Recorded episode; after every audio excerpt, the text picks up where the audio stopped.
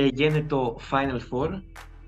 Η καλύτερη σύνδεση πιστεύω που μπορούσε να γίνει είναι με την προηγούμενη εκπομπή που είχαμε ορίσει ως τίτλο και γίνει το Game 5 για τις τρεις αναμετρήσεις που οδηγήθηκαν σε πέμπτο παιχνίδι στη φετινή Ευρωλίγκα. Έχω στην παρέα μου τη Σωτήρη με τον οποίο θα σχολιάσουμε τα τελευταία μάτς ε, της σειράς των play-off. Πώς πέρασε ο καιρός από τον Οκτώβριο που ξεκίνησε η Ευρωλίγκα, φτάσαμε τώρα στο Μάιο να απέχουμε μια εβδομάδα από το Final Four. Και έχουμε λοιπόν Σωτήρη τις αναμετρήσεις, Ολυμπιακός Μονακό και Ισπανικό Ντέρμπι Μπαρσελόνα Ρεάλ. Τελικά καμία έδρα δεν έσπασε στο τελευταίο πέμπτο παιχνίδι, δηλαδή συνεχίζει την παράδοση που θέλει τις ομάδες που έχουν το πλεονέκτημα έδρας εν τέλει να παίρνουν το εισιτήριο στο, στην τελευταία αναμέτρηση στην έδρα τους. Έτσι έγινε και τώρα. Ε, Ολυμπιακός, Ρεάλ, ε, Μονακό και Μπαρσελόνα από την προηγούμενη εβδομάδα ταξιδεύουν στο Κάουνας, τέσσερις γηπεδούχες ομάδες και το τέλο το τέλος το... έχουμε προβλέψει. Έτσι. Στο τέλος έχουμε προβλέψει το Final Four, το καλύτερο ναι, σημείο ναι, που όλους μας αρέσει. Το είδα και στα playoffs πώς πήγαμε. Ναι, εγώ εντάξει, πανηγυρικό κουβά. Τέλος πάντων. Γιατί, εγώ σας είχα πει λεφτά μαζί να σπάσουν οι Είχα δει όνειρα, αλλά είχα, ε, το, το πλησίασα το όνειρο. Αλλά εντάξει, είχα πει Παρτιζάν θα το σπάσει στο πέμπτο και Μαγκάπη θα το σπάσει στο πέμπτο. Αλλά δεν έσπασε η έδρα. Συνεχίζει το σερί όπως είπες και εσύ. Θα σπάσει, να δούμε playoff Game 5 να σπάσει η έδρα. Α δούμε. Λοιπόν, και να πάμε, πάμε... Ολυμπιακό. Πάμε. Ο Ολυμπιακός επικράτησε τη Φενέρ στο Game 5 84-72. Το πρώτο παιχνίδι από τα πέντε που ο Ολυμπιακός ξεπερνάει τους 80 πόντους για τους λάτρες των, των στατιστικών. Σε μια αναμέτρηση σωτήρη, για να σου κάνω την αρχή να σου δώσω μια τέλεια πάσα, που ο Ολυμπιακός πιστεύω το, το κομβικό σημείο, το σερί το 15-0 που έτρεξε στο τελευταία 4,5 λεπτά του δεύτερου δεκαλέπτου, έμελε να είναι το καθοριστικό για να κρίνει τον νικητή ήταν ουσιαστικά το, το σημείο εκείνο το οποίο το, το turning point που λέμε στο χωριό μου που ο Ολυμπιακός πήρε ρυθμό από την επίθεσή του, πή, ε, έδωσε ρυθμό και στην άμυνά του, άνοιξε το γήπεδο, βρήκε τους διαδρόμους και έτσι δεν έχασε σε κανένα σημείο αν δεν κάνω λάθος το, το, τη διψήφια διαφορά μέχρι και το τέλος. Ε, να υπερθεματίσω και λίγο σε αυτό που είχα πει την προηγούμενη εκπομπή ότι σε ένα Game 5 ειδικών καταστάσεων ρόλο παίζουν οι προσωπικότητες και σε, δεύτερο, ρο, ε, σε δεύτερη μοίρα ε, η τακτική. Είδαμε πόσο επιδραστικός είναι στο παιχνίδι του Ολυμπιακού Παπα-Νικολάου, όπου μέχρι το Game 4 ήταν ε, ουσιαστικά άφαντος ή αν το πούμε έτσι λίγο πιο φυσικά. Ήταν, δεν, μας, δεν, ε, δεν ήταν έτσι όπως μας είχε συνηθίσει ε, στην επίθεση και στην άμυνα. Ε, ξεκίνησε το πρώτο δεκάλεπτο πετυχαίνοντας 12 πόντους και εν τέλει τελείωσε τη στατιστική με 14 πόντους και 11 rebound η πιο, το πιο γεμάτο του παιχνίδι τη φετινή χρονιά με, το, με τον Ολυμπιακό. Φάνηκε το πόσο επιδραστικός είναι σε, ε, στο παιχνίδι αυτό της ομάδας και δευτερευόντως ο Λούκας, ο οποίος μετά το Game 3, μετά από μια εβδομάδα ακριβώς, ε, έκανε κα, κατ' εμέ ακόμη καλύτερο παιχνίδι, γιατί όλη η άμυνα της Φεραίρ ήταν προσαρμοσμένη πάνω του και πάλι, όπως στο τέταρτο παιχνίδι. Ε, πέτυχε 22 πόντους, ε, πέτυχε καθοριστικά καλάθια, κομβικά καλάθια και άνοιξε και αυτό στο δρόμο της νίκης για τον Ολυμπιακό. Ο Ματζόκας έσφιξε το... Ναι, για, το Σλούκα, για, το, για το Σλούκα θα, θα προσθέσω σε αυτό. Είναι ο άνθρωπος που άλλαξε το momentum για τον Ολυμπιακό στο δεύτερο δεκάλεπτο. Αυτό έχει το σημείο. Με δικά το shoot goal foul και ένα τρίποντο ξεκίνησε ο Ολυμπιακός. Έτσι. Ε, ο, ο Μπαρτζόκας επέλεξε δικαίως κατ' εμέ, καλός κατ' εμέ μάλλον, να, να κλείσει, να σφίξει το rotation. Ε, ο, ο Φαλ χρησιμοποιήθηκε 25 λεπτά, δηλαδή βγήκε μόνο 5 λεπτά ε, για να τον ξεκουράσει ο Black. Μπήκε και κάποια δευτερόλεπτα στο τέλος του πρώτου μηχρόνου ο Μπολομπόι. Ε, αλλά ουσιαστικά ο Φαλ ήταν αυτός που έβγαλε όλο το παιχνίδι. Ήταν πιο επιθετικός από τα τέσσερα προηγούμενα παιχνίδια. Δηλαδή, ότι πα έπαιρνε από pick and roll ε, ή στο high post ήταν πιο επιθετικός, τελείωνε τις φάσεις ή έπαιρνε το foul.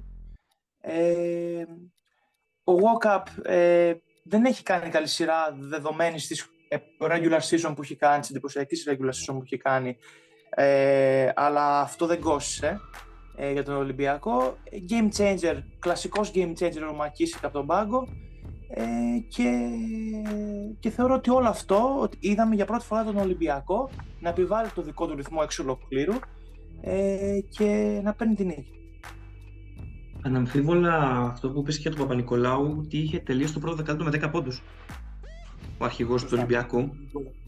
Ε, μέχρι να έρθει το, η αντεπίθεση στο σημείο μάλιστα που η Φενέρ είχε επιβάλει λίγο το ρυθμό της, είχε σφίξει λίγο την αμυνά της, έβρισκε τα σουτ, κυρίως με τον Κούντουριτς και στο δεύτερο δεκάλεπτο. Ε, μέχρι να που εν τέλει προηγήθηκε και με 29-31 μέχρι να έρθει το 15-0 σερί του Ολυμπιακού και να σκοράρει μάλιστα και η Φενέρ με δύο βολές του Ντόρσεϊ μέχρι να τελειώσει το δεκάλεπτο να πάνε οι ομάδες στο ημίχρονο και έτσι ο Ολυμπιακός με αυτή τη διαφορά κατάφερε λίγο να χτίσει, να βάλει τον κόσμο στο παιχνίδι περισσότερο, να έχει λίγο το κεφάλι του πιο ήσυχο όσον αφορά ότι έχουμε αυτή τη διαφορά. Πήρε το momentum ξεκάθαρο ο Ολυμπιακός και κύριο εκφραστή αυτής της αντεπίθεσης ήταν ο Κώστας Λούκας, όπως ανέφερες και εσύ. Τελείωσε το μάτι με 22 πόντους, 6 assist, MVP της σειράς ε, των playoff. Και για μένα ήταν αυτό το σημείο το οποίο ο Ολυμπιακός ε, αντέδρασε ακαριέα και δεν άφησε τη Φενέρ να μπει καθόλου μετέπειτα στο παιχνίδι. Ε, σε όλη, όπως και μιλήσαμε και την προηγούμενη φορά, δώσαμε τα εύσημα στη Φενέρ και στο κουτσάρισμα τις επιλογές, την άμυνα του Ιτούδου και αυτά. Ε, οφείλουμε να κάνουμε, πιστεύω, και το αντίστοιχο για το Game 5 και στο Γιώργο Μπαρτσόκα. Ε, θες να, να το πούμε ότι έσβησε η μηχανή της Φενέρ από την άποψη ότι φαίνονταν οι και κουρασμένοι; Το ακούω. Το δέχομαι όταν ο Χέιτς έχει παίξει 40 λεπτά στο προηγούμενο παιχνίδι και γενικά έχει χάσει συνολικά 8 λεπτά μέχρι το, μέχρι το Game 5 στο σεφ. Πιστεύω ότι στο τελευταίο παιχνίδι ο Μπαρτζόκας πήρε άριστα, γιατί και γι' αυτόν είχαν ακουστεί κάποια πράγματα πώς τον είχε εξαφανίσει αυτά τα προηγούμενα συσσαγωγικά το εξαφανίσει. Ε, ο Ιτούδης πιστεύω έδωσε και αυτός ε, τις απαντήσεις του. Εντάξει, να πω, συμφωνώ και να συμπληρώσω το ότι ναι, μεν είδαμε μια Φενέρ η οποία προσπάθησε και πάλι να, να εφαρμόσει την τακτική στα, από, τα, από τα προηγούμενα τέσσερα παιχνίδια, αλλά πλήρωσε την κόπωση όπως ήταν αναμενόμενο του Χέις και του Πιέρ. Ε, και πλήρωσε και το σκληρό. Ορίστε. Πιέρ άποντο. Πιέρ άποντο ε, και ο Χέις ε, μόνο ένα καλά πέντε, πέντε πόντους. Πέντε πόντους. Ναι. Ε, πλήρωσε επίσης εντός εισαγωγικών το σκληρό της παιχνίδι, γιατί οι διαιτητές αυτή τη φορά σε αυτό το παιχνίδι ε, αποφάσισαν να σφυριχτούν όλες οι επαφές και έτσι είδαμε τον Κράθη να, απο, αποβάλλεται με πέντε φάουλ, ε, τον Γκούντουριτ να έχει τέσσερα, τον Τζεκίρι να έχει τέσσερα, τον Μότλεϊ να τελειώνει με τέσσερα φάουλ. Οπότε σημαντικές μονάδες Φενέρ οι, οι, ε, έφυγαν το παιχνίδι. Και έτσι έχασε μεγάλο μέρος το, το να διεκδικήσει το παιχνίδι η τουρκική ομάδα. Ε, πλήρωσε και η Φενέρ, έκανε φοβερή σειρά, αλλά πιστεύω δεν άντεχε και σε Game 5 να κερδίσει αυτόν τον Ολυμπιακό ε, που μας είχε δείξει όλη τη σεζόν ε, το ότι με γενέστε. Μια Φενέρ που άμα, άμα εν τέλει επικρατούσε στο σεφ, θα είχε κάνει τη ζημιά ένας παίκτης μόνο. Ακριβώς. Η, η αλήθεια είναι αυτή. Γκούντουριτς 26 πόντους, 8 τρίποντα. Κανένας άλλος παίκτης της Φενέρ δεν ευστόχησε σε τρίποντο. Έκανε εξωπραγματικά πράγματα ο Σέρβος, για τον οποίο και ανανεώθη, έχει ανανεωθεί το συμβολίο του με τη Φενέρ. Λίγο πριν τα playoff μάλιστα ξεκινήσουν, θυμάμαι τη σχετική ανακοίνωση. Και επίσης θέλω να τονίσω αυτό το σημείο ότι πόσο σημαντικό ρόλο έπαιξε και ο Κάναν στο τρίτο δεκάλεπτο, γιατί και γι' αυτόν έχουν ακουστεί πολλά, τα ξέρεις. Ε, Πώς κατάφερε και χάλασε, πραγματικά χάλασε το μυαλό του Γκούντουριτ στην επίθεση ο Κάναν είναι καταλήτης στη σειρά. Σου έχει κάνει ένα πρώτο παιχνίδι που ουσιαστικά σου είχε ανοίξει το ρυθμό με τα τρίποντά του. Στο Game 4 ε, ουσιαστικά ήταν αυτός με το Μακίση που κρατούσε την ομάδα σε κάποια σημεία το, στο παιχνίδι μέσα. Και στο τελευταίο παιχνίδι έπαιξε εξαιρετική άμυνα και πίεσε πολύ την μπάλα πάνω στον Κουντουρίτσι με αποτέλεσμα να του χαλάσει και το μυαλό σε κάποιες φάσεις και να την εκνευρίσει. Φάνηκε, φάνηκε στο τρίτο δεκάλεπτο. Έπαιξε λίγο με τον πάγκο της Φεντέρα εκεί σε κάποιες κοκορομαχίε που είχαν λίγο με Ιτούδη, λίγο με Δέδα, λίγο με τον Γκούντουριτ. Και έκανε και μια σχετική ανακοίνωση σε ένα post του, στο, σε ένα story μάλλον, ε, στο Instagram. Και έχουμε λοιπόν ο Ολυμπιακός άλλη μια φορά, δεύτερη συνεχόμενη φορά, επικρατεί σε Game 5 και καταλήγει σε Final Four. Αυτή τη φορά θα βρεθεί αντιμέτωπος με την ομάδα που επικράτησε την περσινή σεζόν στο Game 5 με τη Μονακό.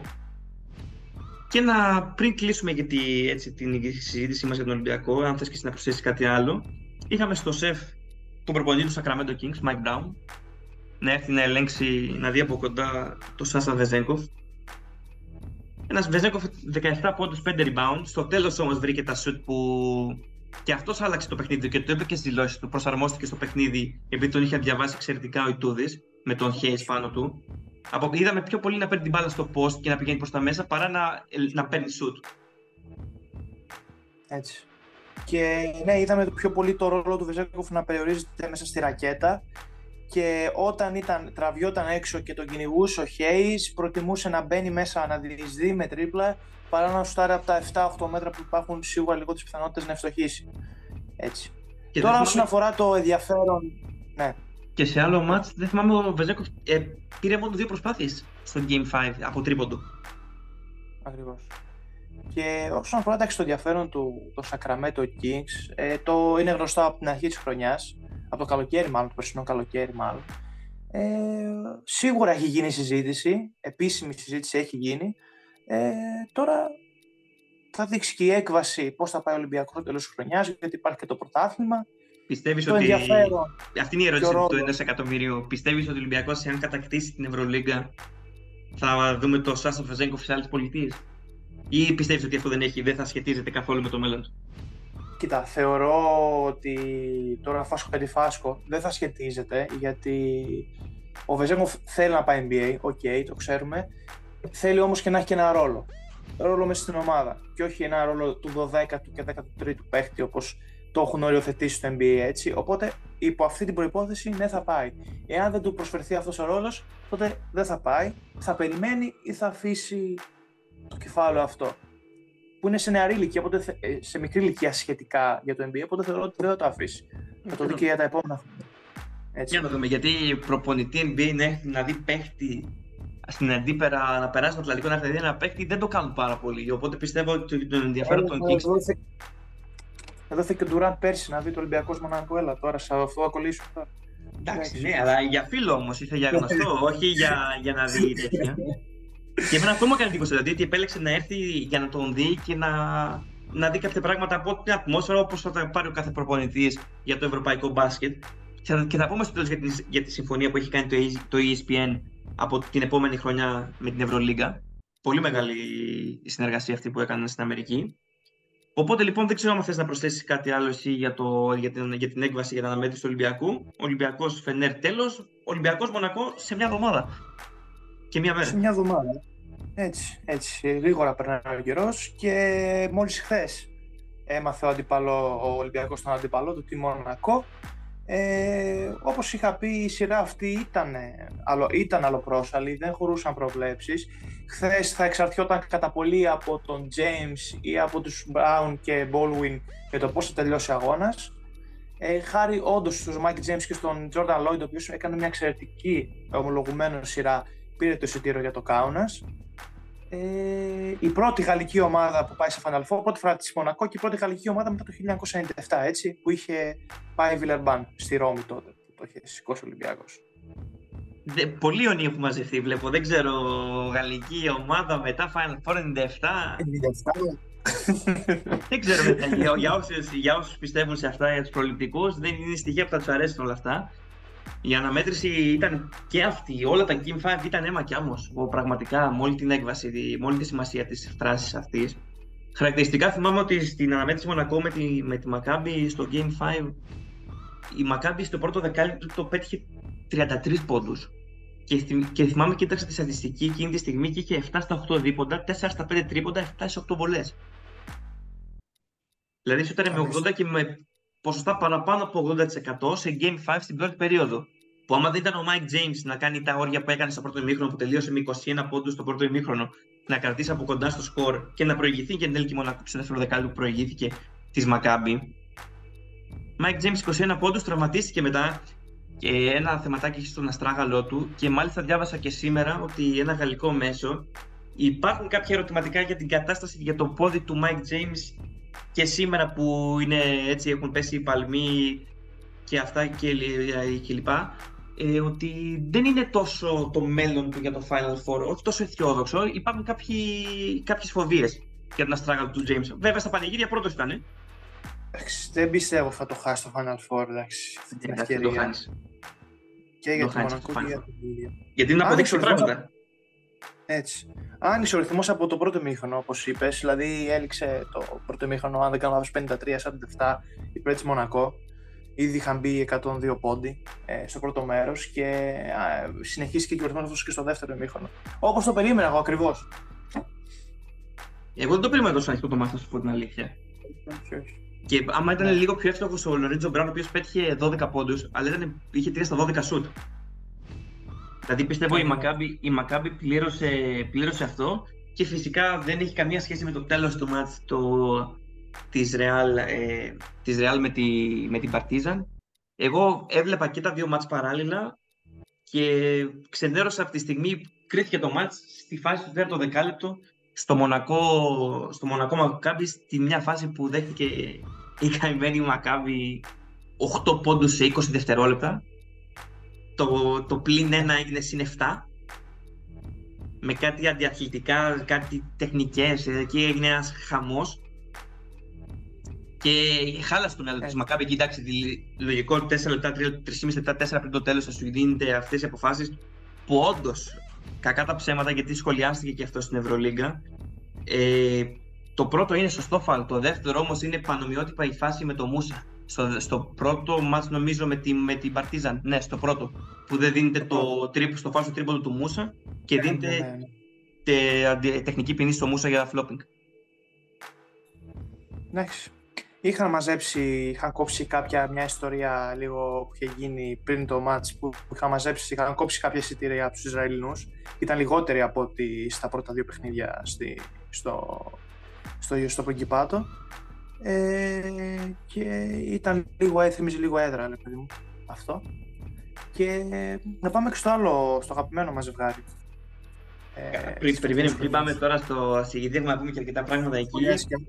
Παράγοντας ναι. Μονέκη, ήθελα να το πω αυτό. Από το NBA τον έφερε, καθόρισε το τελευταίο μάτι στη Μακάμπη χθες, της Μονακό μάλλον ενάντια στη Μακάμπη. Δεν είχε, είχε στα δύο πρώτα μάτια DNP. Συνολικά είχε 8 λεπτά στη σειρά και έρχεται στο τελευταίο μάτι και σου βάζει 10 πόντους, σου κάνει και μια τάπα στο τέλος. Είναι, ότι είναι αθλητική ομάδα η Μονακό, το ξέρουμε. Θα δούμε στο Final Four με τον Ολυμπιακό τι θα κάνει, πώς θα ανταποκριθεί. Ο Ολυμπιακός κυρίω. για, για τον Ολυμπιακό. Βέβαια, Όχι. μιλάμε για ένα παιχνίδι τελικό τώρα. Όχι, δεν, έχει την εμπειρία όμως η Μονακό. αυτό είναι ένα πλεονέκτημα του Ολυμπιακού. Παρόλο που στην κανονική σεζόν η Μονακό και ο Ερυθρό Αστέρας κέρδισαν τον Ολυμπιακό δύο φορές. Δύο φορές, ακριβώς. Εντάξει, δεν παίζουν όλα αυτά στην παιχνίδι κάτω, αλλά και. Σίγουρα. Πάμε. Πάμε. Ξεκινάω με ερώτηση σε αυτό και θα μου απαντήσεις. Είναι, yeah. Ναι. το, είναι το, από τα αυτά που μας αρέσουν εμάς, είναι το μεγαλύτερο what if. Τι είχα κάνει και στην προηγούμενη εκπομπή. Εάν δεν είχε προηγηθεί ο καυγάς της Παρτιζάν, θα τελείωνε η σειρά στο Βελιγράδι. Είναι ένα what if αυτό. Είναι ένα μεγάλο what if αυτό. Γιατί η Παρτιζάν στερήθηκε ε, Πάντερ και Λεσόρ στο τρίτο παιχνίδι στο Βελιγράδι. Η, Ρεάλ, οκ, έχασε το Γιαμπουσέλε για το υπόλοιπο της χρονιάς, ε, αλλά επέστρεψε ο Ταβάρες, οπότε επέστρεψε ένας σημαντικός παίκτης και, ε, και εκ του αποτελέσματος βλέπουμε ότι ο Γιούλ έκανε καλά που έκανε αυτή την κίνηση, αλλά εντάξει, προφανώς δεν το ξέρει κανείς εκείνη τη στιγμή το τι θα ακολουθήσει. Η πρώτη ομάδα, η Real, που γυρίζει από 2-0 και μάλιστα 2-0 μες στην έδρα της και το γυρίζει σε 3-2. Και από ό,τι φαίνεται, εδώ επιβεβαιώνεται και ένα κλισέ που λέμε, μια παροιμία που λέμε εδώ πέρα, ε, σαν το παλιό καλό κρασί, Σέρχι Γιούλ, Ρούντι χθες. Απόλαυση. Οι, οι παλιοσυρές. Έχει 45 εκατομμύρια ομάδα και το πήραν το μάτσο γύρισε οι παλιοσυρές Ρεάλ. Επειδή αυτό που σου είχα πει, σου είπα και off the record ότι είχα σκεφτεί να κάνω ένα post χθε, όπως στο σκάκι Βασίλης έχει δύο πύργους η, αυτή η Βασίλη είχε τρεις στη συγκεκριμένη, στη συγκεκριμένη αναμέτρηση. Ρούντι 38, Ρούντι 38, Σέρχιο 36, Γιούλ 35 ετών. Και επίσης, επειδή ακούστηκαν πολλά για τις απουσίες της Ρεάλ, μην ξεχάσουμε ότι έχει ένα Ράντολφ ο οποίος προέρχεται από χιαστό και από αχίλλειο. Δεν υπάρχει παίκτης Ράντολφ, δυστυχώς. Δεν θυμίζει τίποτα τον παίκτη τον εκρηκτικό που είχε το καλύτερο ποσοστό από τρίποντο στις γωνίες σε ολόκληρη την Ευρωλίγα για, για μια μισή χρονιά. Καμία σχέση. Για μια Real που δεν έχει πέραν τον Γιαμπουσέλ, Ντεκ και αυτά τις απουσίες του Ράντολφ, αν φαίνεται ανέτοιμος ο άνθρωπος, δεν έχει και Τόμκινς, δεν έχει και Κοζέρ. Δηλαδή δεν είναι και εύκολο και αυτό που έχει κάνει η Ρεάλ. Και είναι μεγάλο yeah. κρίμα και για, μένει και ένα μεγάλο κρίμα για την Παρτιζάν. Ξέρεις γιατί, γιατί, γιατί να μην συγκρατήσει τα νεύρα του εκείνη τη στιγμή ο Πάντερ, όπως πιστεύω οι περισσότεροι αθλητές έπρεπε να κάνουν σε αυτό. Ό, όχι περισσότεροι, όλοι πρέπει να ελέγχουν τα συναισθήματά τους όταν προέρχεται, όταν σε προκαλεί κάποιος. Ενέδωσε στον πειρασμό του Γιούλ, έπεσε στην παγίδα και άλλαξε όλη σειρά. Δηλαδή τον έβλεπα χθες τον Πάντερ μετά το που έκανε όρια και χθες. Δηλαδή πήγε πάλι μόνος του να καθαρίσει τη σειρά. Μετά στο τέλος λύγησε. Έτσι.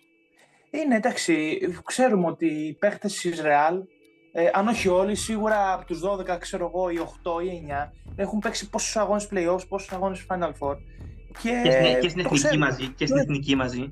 Και στην εθνική μαζί. Η Παρτιζάν, οκέι, okay, είχε τους ε, 8 παίκτες που είχε, 7-8 παίκτες που έπαιρναν μεγάλο χρόνο συμμετοχής, ήταν στο peak τους, αλλά όλο αυτό τους επηρέασε αναμφίβολα και το Game 5 στο τέλος που, οκέι, okay, η Παρτιζάν νικούσε με 18 πόντους, έτσι, ήταν και λίγο πράγμα. Δηλαδή, και ήδη συνέβαλα σε αυτό ότι αυτοκτόνησαν ας πούμε, για να χάσουν ναι. αυτό το παιχνίδι. Και πολύ σημαντικό ήταν το πρόβλημα που είχε η Παρτιζάν με τα φάουλ. Βγήκε ο Σμαϊλάγκιτς με, με πέντε φάουλ, είχε και ο Λεζόρ τέσσερα, όπως και ο Ταβάρης και φορτωθεί από το ημίχρονο με τρία φάουλ.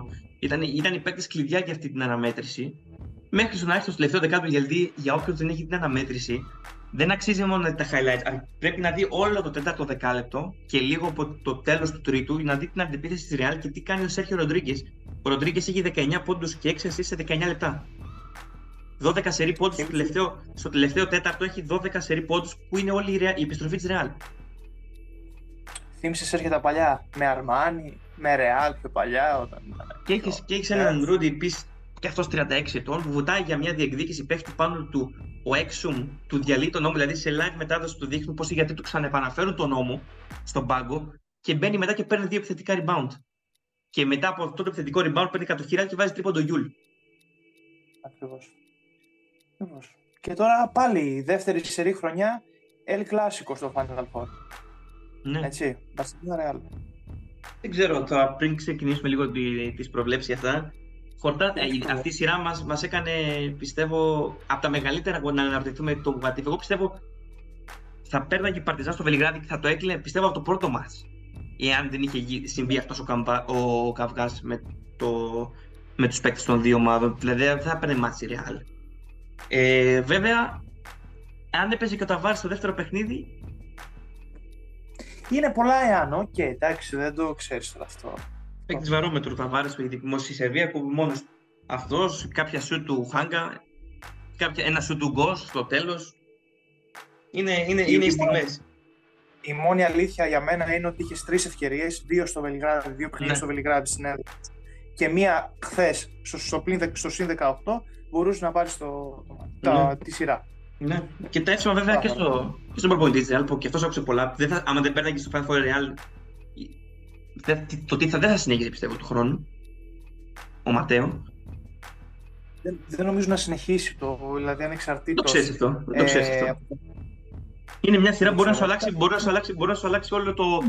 μια σειρά όλο το μέλλον. Ένα παιχνίδι, μια αναμέτρηση. Και αφού η Παρτιζάν τον Μπράντοβιτς είναι αποτυχία για τον Μπράντοβιτς, η άλλη ερώτηση που δεν κατάφερε να κλείσει αυτή η σειρά και είναι ο πρώτος προπονητής που σε βάρος του γυρίζει μια σειρά από 0-2. Από 2-0 υπέρ του μάλλον. Εντάξει, είναι πρώτη, κοίταξε να δεις. Okay, πρώτη, μιλάμε για ένα μεγάλο όνομα τώρα στην Ευρώπη. Σου λέω, σου λέω, πιστε... Ναι. Ε, θα σου απαντήσω. Ε, αλλά εντάξει, θεωρώ η Παρτιζάν μην ξεχνάμε ότι είναι εντός εισαγωγικών νεοφώτιστη ομάδα στην Ευρωλίγκα μετά από πολλά χρόνια επιστρέφει. Είναι πρώτη χρονιάς στην Ευρωλίγκα. Με ρόστερ 7-8 παικτών, δεδομένων όλων αυτών των συνθήκων, δεν είναι αποτυχία. Απλά μαθαίνει και την επόμενη, επόμενη χρονιά επιστρέφει ακόμα πιο δυνατή. Αυτό πιστεύω αν μην είσαι 2-0, ε, για μένα πιστεύω ότι θα είναι. Δεν ξέρω, δεν το, όχι δεν είναι αποτυχία. Το 0-2 να σου γυρίζει μια ομάδα είναι παίζει με τη Real, είναι τη φανέλα, το όνομα, τα πάντα της Real. Και, και, με, και με 1,5 για να είσαι περίπου 15 λεπτά από την πρόκριση, δηλαδή έχεις προηγηθεί και με 16-18 πόντους, να έχεις πάρει τα σφυρίγματα σου στη Μαδρίτη. Και αυτό, άνω τελεία, Ολυμπιακός, Τσατλ Game 5, θα το πω, Ολυμπιακός, Μονακό και Παρτιζάν πήραν αρκετά σφυρίγματα για Game 5 έτσι, και ο Ολυμπιακός και η Μονακό και η Παρτιζάν έως ένα σημείο και τελικά πέτυχες. Πάμε όμως με τα σίγουρα που έχουμε έτσι. Πάει, να μην είναι μεγάλη κουβέντα αυτή. Πάμε με τα σίγουρα. Έχουμε Ολυμπιακός Μονακό και Ρεάλ Παρσελώνα. Γρήγορα, γρήγορα, χωρίς πολλές αναλύσεις, γιατί θα κάνουμε και λίγο πριν το Final Four για να αναλύσουμε τις δύο αναμετρήσεις. Φαβορή, ξέρεις τι, είναι από τη μία σκοπιά, θα σου πει, θα μου απαντήσεις και εσύ αυτή την ερώτηση. Είναι από τα το πρώτο βασικά το μοναδικό Final Four πιστεύεις που ο Ολυμπιακός κατεβαίνει ως φαβορή για την κατάκτηση και μην, μην μου πεις το κλεισέ αυτό ότι όλες οι ομάδες έχουν το ίδιο ποσοστό για να πάρουν το, την κούπα. Όλες οι ομάδες έχουν το ίδιο ποσοστό, όχι εντάξει. Ε, κοίτα, ε, θεωρώ πως δεν είναι φαβορή ο Ολυμπιακός. Παρόλο που έχει δείξει το, το, έχει παρουσιάσει το καλύτερο μπάσκετ όλη τη χρονιά και ο τρόπος που πήρε το πέμπτο παιχνίδι με τη Φενέρ το πάνε, πάνε, πάνε, με, πάνε με καλές, δηλαδή με καλούς ιονούς στο Final Four. Θεωρώ ότι είναι αυτή η τελευταία ευκαιρία του Σάρας με την Μπαρσελώνα. Έρχεται από, από μια περίοδο που είναι ξεκούραστη στην Μπαρσελώνα. Δεν, δεν υπάρχει τόση πίεση όσο τις προηγούμενες δύο χρονιές. Ε, θεωρώ ότι είναι, έχετε και Real με φόρα. Ε, οπότε θεωρώ ότι δεν είναι τόσο ξεκάθαρο φαβορή Ολυμπιακός όσο πιστεύω θεωρείς εσύ ότι είναι φαβορή. Εγώ πιστεύω ότι παρόλο που τα φώτα θα πέσουν στο κλασικό, στο δεύτερο μάτσο μετά της Παρασκευής 9 6 ώρα είναι ο Ολυμπιακός με τη Μονακό, 9 είναι το κλασικό. Όλα τα φώτα θα πέσουν εκεί. Αλλά πιστεύω ότι περισσότεροι περιμένουν να δουν τον Ολυμπιακό, θεωρούν τον Ολυμπιακό φαβορή πέραν ότι πίστευα θα περάσει ναι. με τη Φενέρ, όχι ξεκούραστο 3-1 τουλάχιστον τη σειρά, γιατί με τον μπάσκετ που έχει παίξει, έχει τερματίσει πρώτος. Έχει τον ενδυνάμει καλύτερο προπονητή στην Ευρωλίγκα, τον MVP, τον καλύτερο αμυντικό και, και, και, και, και. Εγώ πιστεύω ότι ο Ολυμπιακός είναι από το πρώτο Final Four που δεν θα. Άμα ρωτήσω οποιονδήποτε στον Ολυμπιακό, θα σου πούνε όχι, όλοι έχουν το 25% των πιθανότητων να περάσουν να κερδίσουν την κούπα. Είναι όμως τα στοιχεία που έχει δείξει όλη τη χρονιά που ο Ολυμπιακός και μετά η Μπαρσελόνα είναι τα φαβορή για την Ευρωλίγκα. Θα κάνω ψέματα. Για μένα τουλάχιστον. Που και για μένα, ε, έτσι, εγώ... για, να σα πασάρω, και κατευθείαν, πιστεύω ότι και αυτός θα είναι ο τελικός ε, την Κυριακή. Την Κυριακή 21 Μαου και όχι ο τελικός των εκλογών. Ολυμπιακός ε, Μπαρσελόνα ή Ρεάλ; Ολυμπιακός Μπαρσελόνα.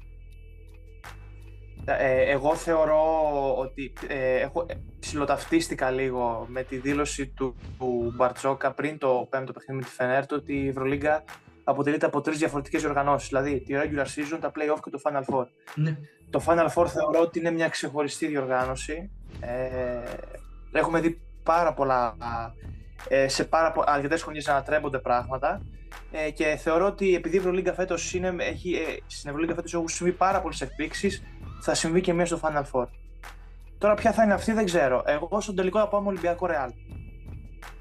Θα πήγαινα με Ολυμπιακό Ρεάλ και εγώ εάν ήταν η Ρεάλ πλήρης, γιατί η Μπαρσελόνα δεν είχε απουσίες. Και άμα μου έλεγες είναι και ο Ντέκ, είναι και ο, είναι και ο Γιαμπουσέλε, είναι και ο Τόμκινς, είναι και ο Κοζέρ, θα σου έλεγα Ρεάλ. Και ο Πουαριέ. Και ο Πουαριέ. Και ο Πουαριέ. Δεν θα παίξει ο Πουαριέ. Έχουμε νεότερο. Ερωτηματικά, ερωτηματικά. Γι' αυτό είναι εγώ. Ο Ολυμπιακός Μπαρσελόνα για μένα είναι τα φαβορή.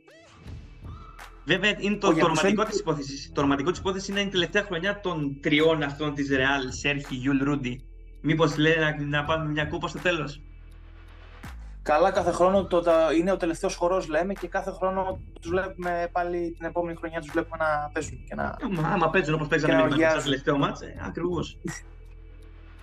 Λοιπόν, ο Γιαμπουσέλε οριακά, οριακά χάνει το Final Four, έτσι. Είδες. Δηλαδή, είναι, οριακά το χάνει.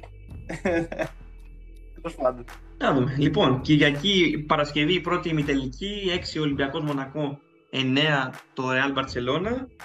Παρασκευή, Κυριακή μετά ο τελικός στις 9 η ώρα, ο μικρός τελικός στις 6 που δεν νομίζω κανείς ποτέ δεν ασχολείται με το μικρό τελικό, αν και το διακύβημα είναι κάποιες χιλιάδες ευρώ παραπάνω για τον τρίτο, τον τέταρτο, τον δεύτερο και τον πρώτο. Έχουμε και εκλογές εμείς την Κυριακή με το τελικό του Final Four. Α ελπίσουμε. Το ενδιαφέρον μας να είναι μόνο στο μπάσκετ την Κυριακή. Α, νομίζω θα πεις κανένα κομματικό τίποτα. Να Όχι, μακριά, μακριά, μακριά, μακριά, ποτέ αυτά, μακριά από αυτά. λοιπόν, αυτά ε, πρώτης όψεως για το Final Four. Θα ανανεώσουμε το ραντεβού μας με μια εκπομπή για να αναλύσουμε λίγο τα δεδομένα ε, των, δύο, των τεσσάρων ομάδων μάλλον ε, του Final Four αυτής της χρονιάς και θα σχολιάσουμε έτσι λίγο πολύ και την πορεία τους ε, και το τι περιμένουμε να δούμε από τις δύο αναμετρήσεις τουλάχιστον των ημιτελικών. Μας βλέπετε σε Google Able Podcast, σε Spotify στο debut.gr, στο YouTube στο Debut Sports και στο Athens Voice. Τέλεια. Αυτά Τελεία εδώ και ανανεώνουμε για την επόμενη εβδομάδα το ραντεβού μας.